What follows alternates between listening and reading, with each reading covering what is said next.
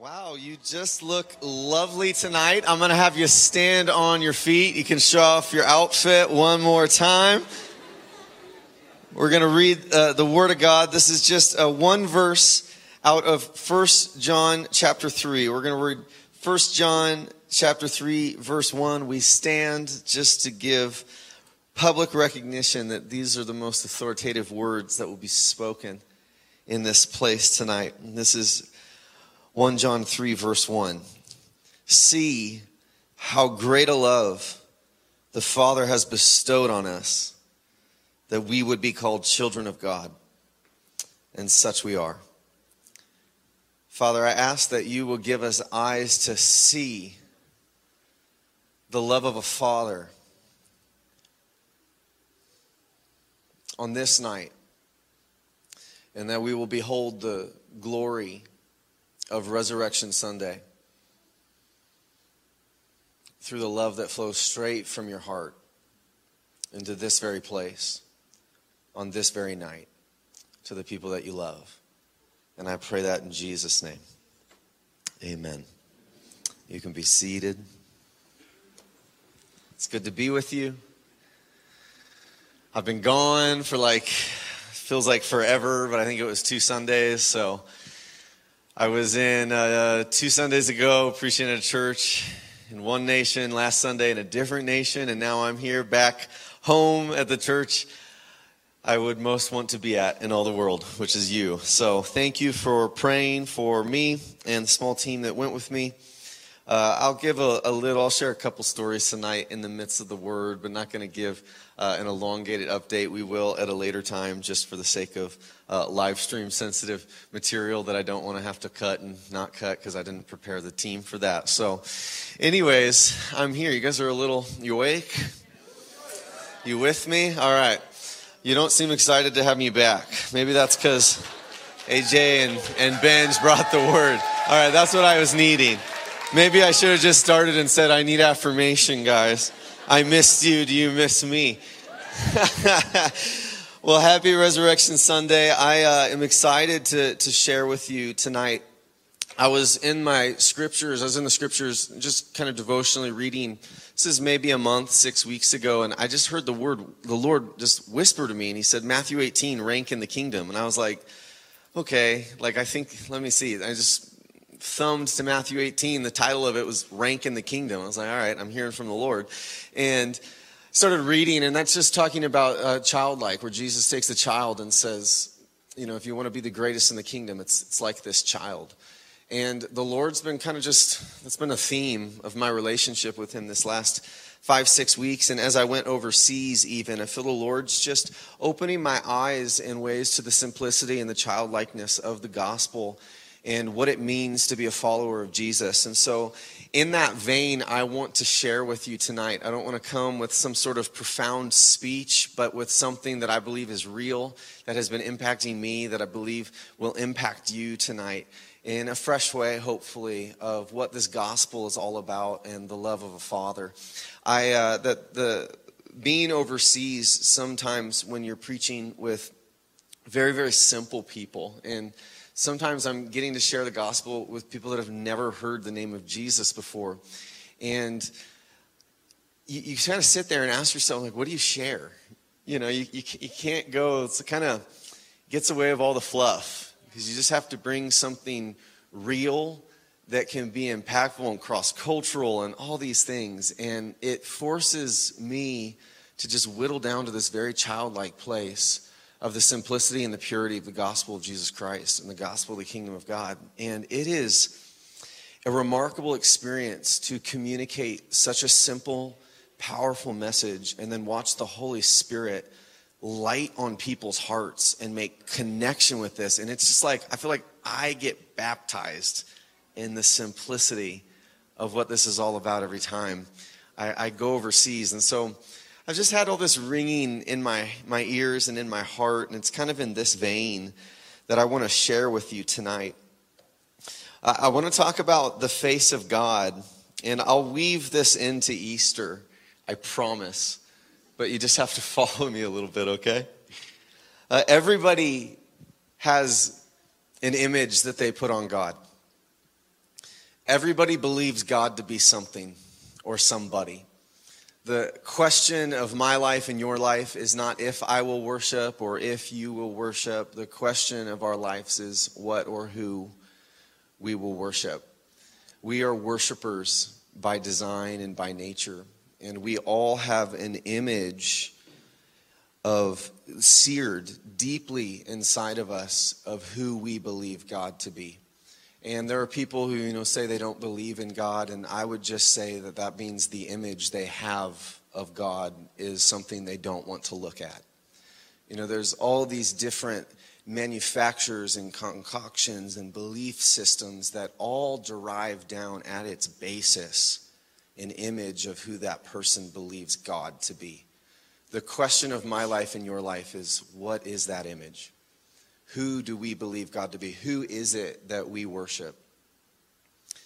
And that's the, the essence of what I want to speak to tonight. And I think this is the essence of this Easter message is that Jesus was coming to once and for all put a three dimensional, full technicolor, accurate face on God so that these people, us humans, would no longer be left to our own devices to try to concoct or manufacture some sort of artificial design on divinity, but that we could see God rightly for who he is.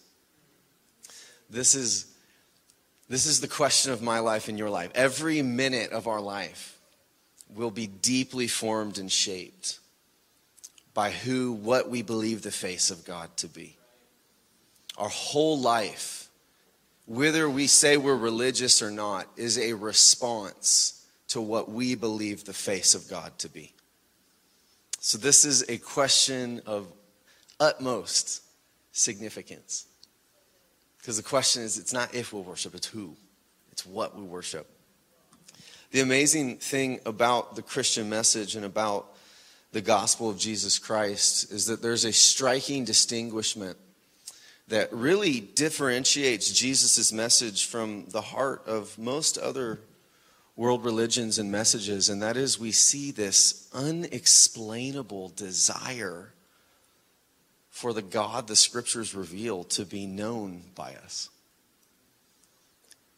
It's, it's remarkable. Like, this God goes to incredible lengths for us to know him. And if you contrast that to the messages that we see really throughout the world, it's usually involved something that we are going to do and perform, and a ladder we're going to climb, and a sacrifice we're going to give, and something we're going to do to earn some sort of divine privilege or divine favor. But Jesus just turns this whole thing upside down and he demonstrates this very backwards picture where God is making himself, debasing himself, really, going at such excruciatingly great lengths that he would come and pursue us. And if you think of pursuit, right, if you dumb this down, really dumb this down to like me trying to pursue this girl I liked that I fell in love with, my wife, right? If we think of pursuit, it's kind of a bold proposition. All the men, you know what I'm talking about when you kind of come and you have to find this conviction inside of your heart like, I think that I have something that if I make known to you is going to make your life better. this is why, this is why, you know, I, I, always laugh, you know, I feel like men are the best. Like, I, you, I would try to pursue in the least vulnerable way possible at any given moment. You know what I'm talking about? It's like, how can I slink around actually exposing myself and make it safe before I really have to put myself out the line? Right? Because the question I'm asking the whole time as I'm sending text message after text message and flying to California to preach. Um,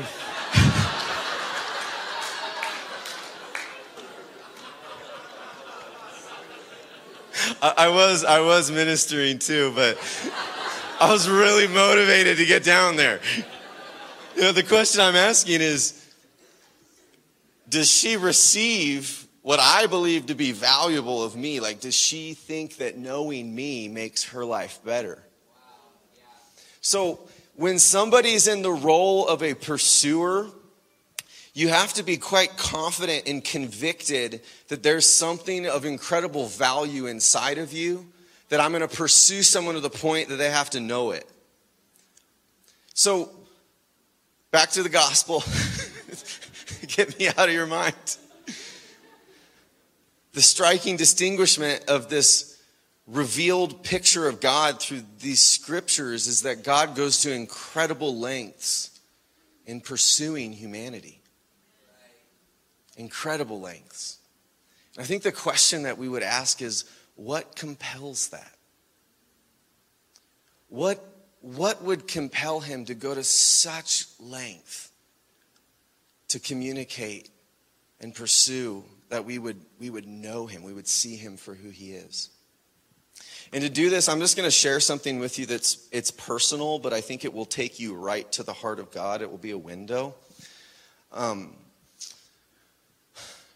so let me tell you a little story that I hope will contextualize this. And this is just how the Lord has been really wrecking me, even in the very recent past. Uh, I made a decision years ago that my life was for Jesus, and that to live is Christ and to die is gain. And I, I would still say to this day that if I were to give my life for the name of Jesus and, and be a, a martyr, that'd be the highest privilege that God could ever entrust to me. But that was an easier decision to make before I was a married man, before we were expecting a child. And every time I'm about to go overseas, particularly to persecuted regions where the name of Jesus is dangerous, I seem to come more face to face with my mortality. And the afternoon before I was flying uh, to go to the Middle East, I just got hit with this thought that what if something were to happen to me? Because, you know, life's a breath, and all I really know I have is today. And that's uncomfortable, but it's true. You know, this is why the Kobe Bryant stories rock everyone because they bring us face to face with our mortality. And it was about three hours before I was going to fly out, and I'm just sitting there, and the thought hits me of my little girl never seeing my face.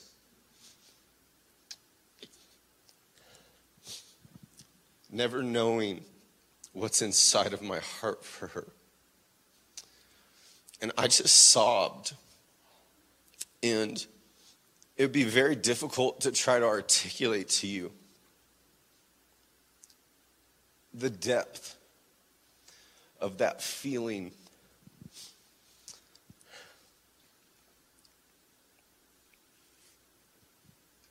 Of her not knowing what I think of her, of her not knowing the safety of my protection, of her not knowing the look of delight, of her not knowing that I I wake up in the middle of the night thinking about her, and I've never seen her yet. Of her not knowing the heart of her father. I, I, I could not bear that. That is like the most unbearable thing I've ever thought my whole life. I wept. It just stayed. It stayed inside of me.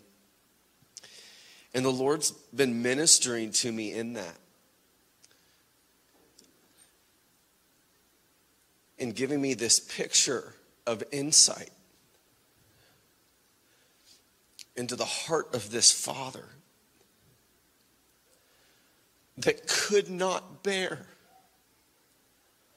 his children not seeing him.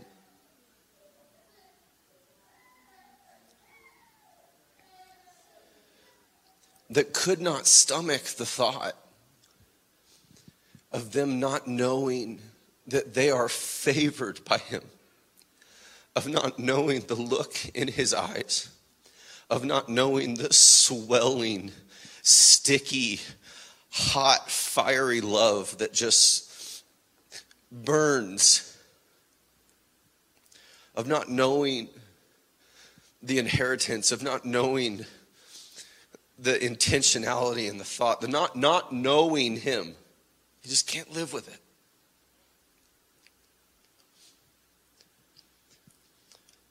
And so again, we come to this gospel of the kingdom of God, and we see God looking at humanity dead in sin. And the reason that we were dead in sin is because sin so marred us, we could no longer see God. This is how unrecognizable God became to a sin torn humanity is that God picks a family, Israel, and spends a few thousand years pursuing them. Miracles, signs, provision, exodus, promised land, inheritance, anointing, fire by day, cloud by night. It's like most of the Bible is just God's pursuit of Israel. 3,000 plus years of intentional, faithful pursuit of this one tribe. And when God shows up as a human in their midst, they reject him, manipulate him, abuse him, and murder him because they still couldn't see him. They couldn't recognize him. God pursued Israel to such a degree to reveal through their story the depravity of human sin. That this is how broken we were, that after all of this, you still couldn't see my face. And when I was standing right in front of you, you were blind. And so there was only one way. one way that this father could have his desire fulfilled of the ones he loved seeing him. And that one way was the cross of Calvary.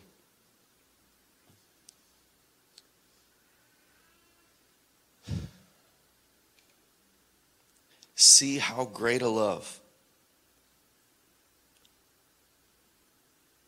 the Father has bestowed on us that we would be called children of God. See what lengths God would go for you to see Him. And so Jesus came and became a sacrifice of sin, took the weight of it all.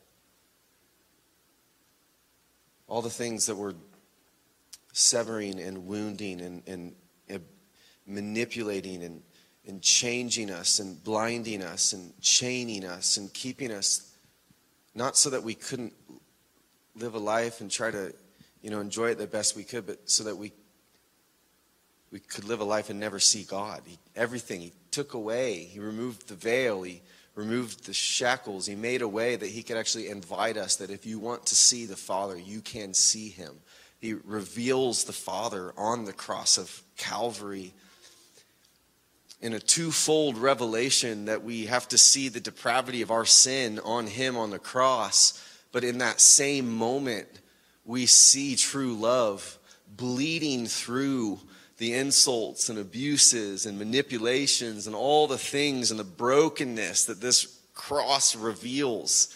This forgotten God who is perfect love that we couldn't recognize because we were so marred. And in that, we get this revelation of this God who goes into a grave but then resurrects again and actually makes a way for the shackles, the blindness, the, sh- the veils to be removed so that we could see him. Like the heart of God's that we just see him. The heart of God for you, somebody in here, is that you would see him. And the message of Jesus that he has to the world is that God favors you. That's what we've forgot. That's what, the, that's what sin confuses in every soul. It's that God favors you. Jesus came to put a face on the Father who favors you. The love that I have for my little girl is so small compared to the love that the Father has for you. For you. For you.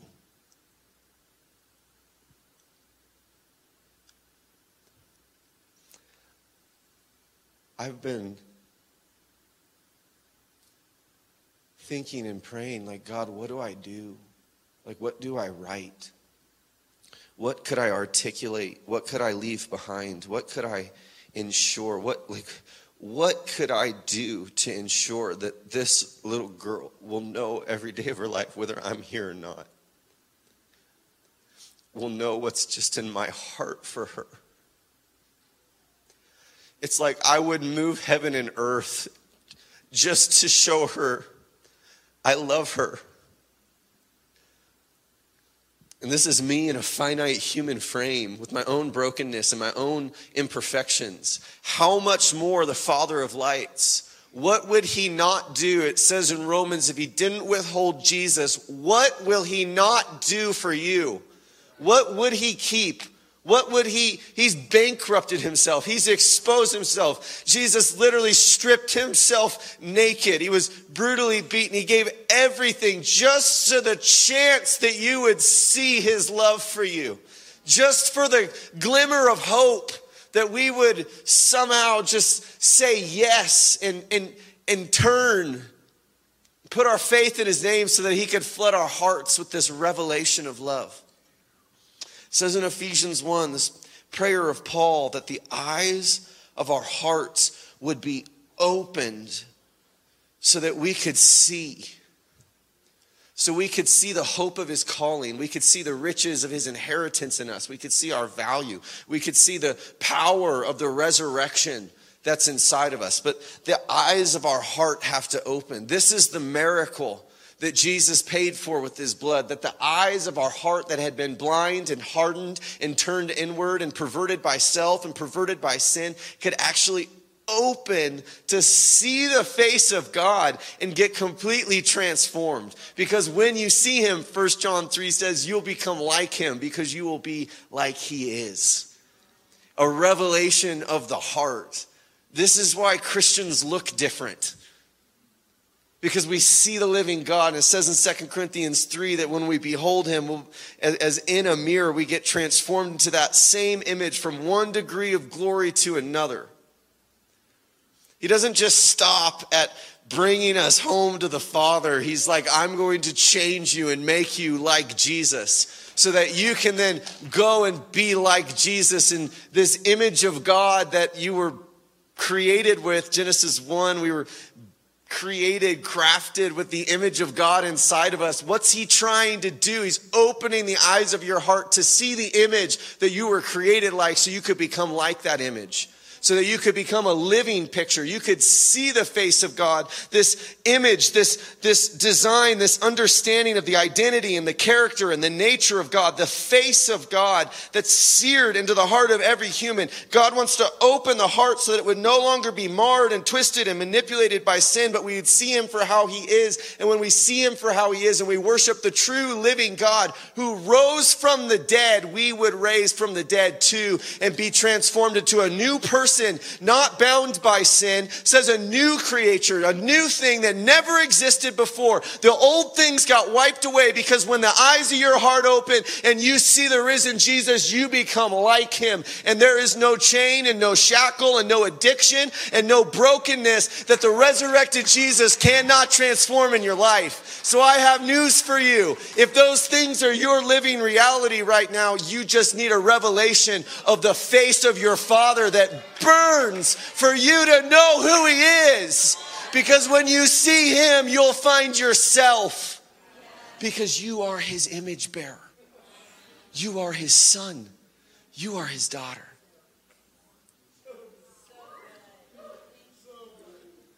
This is like eight days ago. My brother and I were sharing with like 10 little girls, probably 18 to 25 years old. They were graduating from tailoring school, learning how to sew and make all these beautiful clothing so they can get jobs. And uh, none of them were of a Christian background. And it was at their graduation, the, the guy who runs the school asked me to just share my testimony. And I start crying. Spirit God comes over. I start crying. Talking about my testimony, this friend named Jesus started like a stranger, but when you hang out with someone, you know, they can be a stranger and then they're like best friends. Six months later, and the effect of this, this Jesus in my life, and as I'm crying and sharing with these 10 girls, at the end, I just see the Spirit of God lighting on three of them. Not all of them, but three of them. It was like their hearts were opening their faces changed, their countenance changed. And it is a very, very timid culture ours at where people do not respond unless all eyes are closed and the lights are off and you're all, you know, nobody's watching. And in the bright of day with eyes wide open, these three girls lifted their hands because their hearts saw the face of God through my face. And the Lord said, Yes, it's a cost to leave your daughter but I need to use you to speak to my daughters. Isn't he lovely? Isn't he worthy? Isn't he wonderful? See what love the Father bestowed that we would be called his sons and daughters. Jesus is in the business of the total and complete transformation of humanity back to what we were created to be.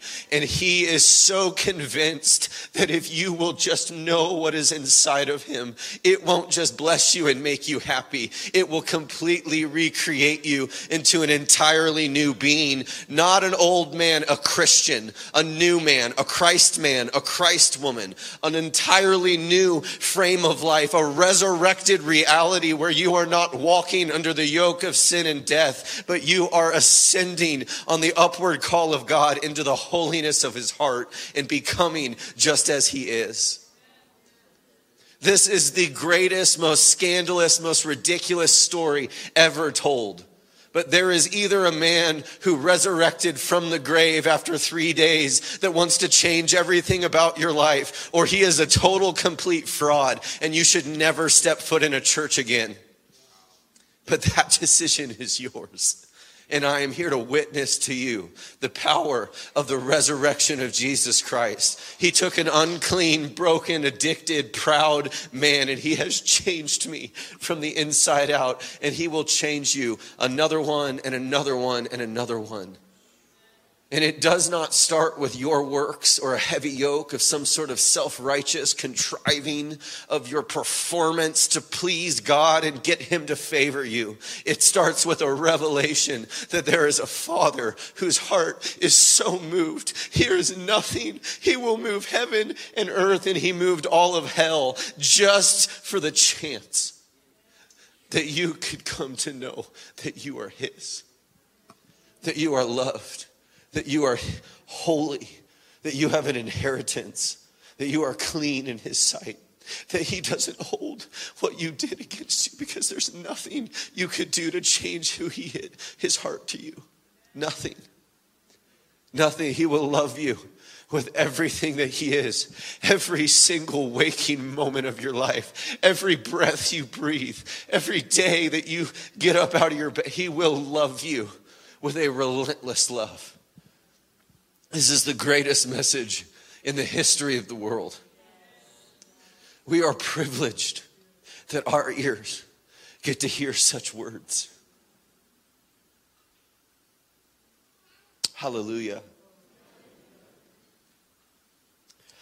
I don't know what to do, but I know the Spirit of God is in this place. We're, we're going we're gonna baptize some people tonight, which is a picture of a resurrection. This is a prophetic symbol that the church has been doing for 2,000 years of people that are professing publicly that I've entered into the power of a resurrection that I can't explain. That my eyes have opened and I've seen something that's changed me. But I just have a sense that I know some are going to get baptized in water. I have a sense that some of your hearts are just aching right now that like the love of the Father is just wooing you. And maybe you've been with God for a lot of years, but I just have a sense that something is burning in some of your hearts and that it's like your eyes are wanting to see maybe for the first time, that you are favored by God, that the face of God is not stern and serious and distant and cold, but it is the most brilliant smile. It's a, it's a love that weeps for you. And something in your heart's getting a revelation and i, I just want to give a chance for you to respond. Maybe you you've never known jesus your whole life. You never given your life. You don't even maybe you stumbled in here and you never even heard the name of jesus before. I hope so but i just i want to give a response that if something maybe you've walked with god for a long time but you feel like something is awakening and it's like i'm i'm i haven't seen him for who he is I just sense the Spirit of God. It's like He's He's working on that image, that belief of who you believe God to be tonight. And it's this is a form of salvation. And I just want to give you a, a, a chance to, to respond. You can stand in plain daylight with eyes open. I just want you to stand if you need to stand right now. If the Spirit of God is at work in you and there's there's eyes, you want your eyes to open. I just want you to stand. I know it's, it's, it's humbling, it can be difficult. Yeah, I know there's more. Just, just stand. This is, this is holy ground. Yeah, thank you, Jesus. Thank you, Jesus.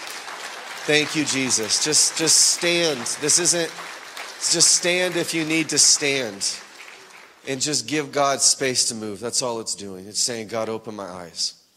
Open the eyes of my heart. Stay, stay standing. And actually, if you're standing, if you could just come forward. Just come forward. We're all like rooting for you right now. This isn't like a, this is a beautiful moment. Yeah. Thank you, Jesus. Yeah, thank you, Jesus.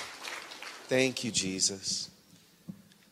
Yeah, maybe just, everyone, you can just reach your arms out and just you know, if you're on the prayer team, if you just want to come lay hands on, on people, I just I just want you to start praying, church, if you're in your seats, just that eyes are opening, just a revelation of the Father heart of God.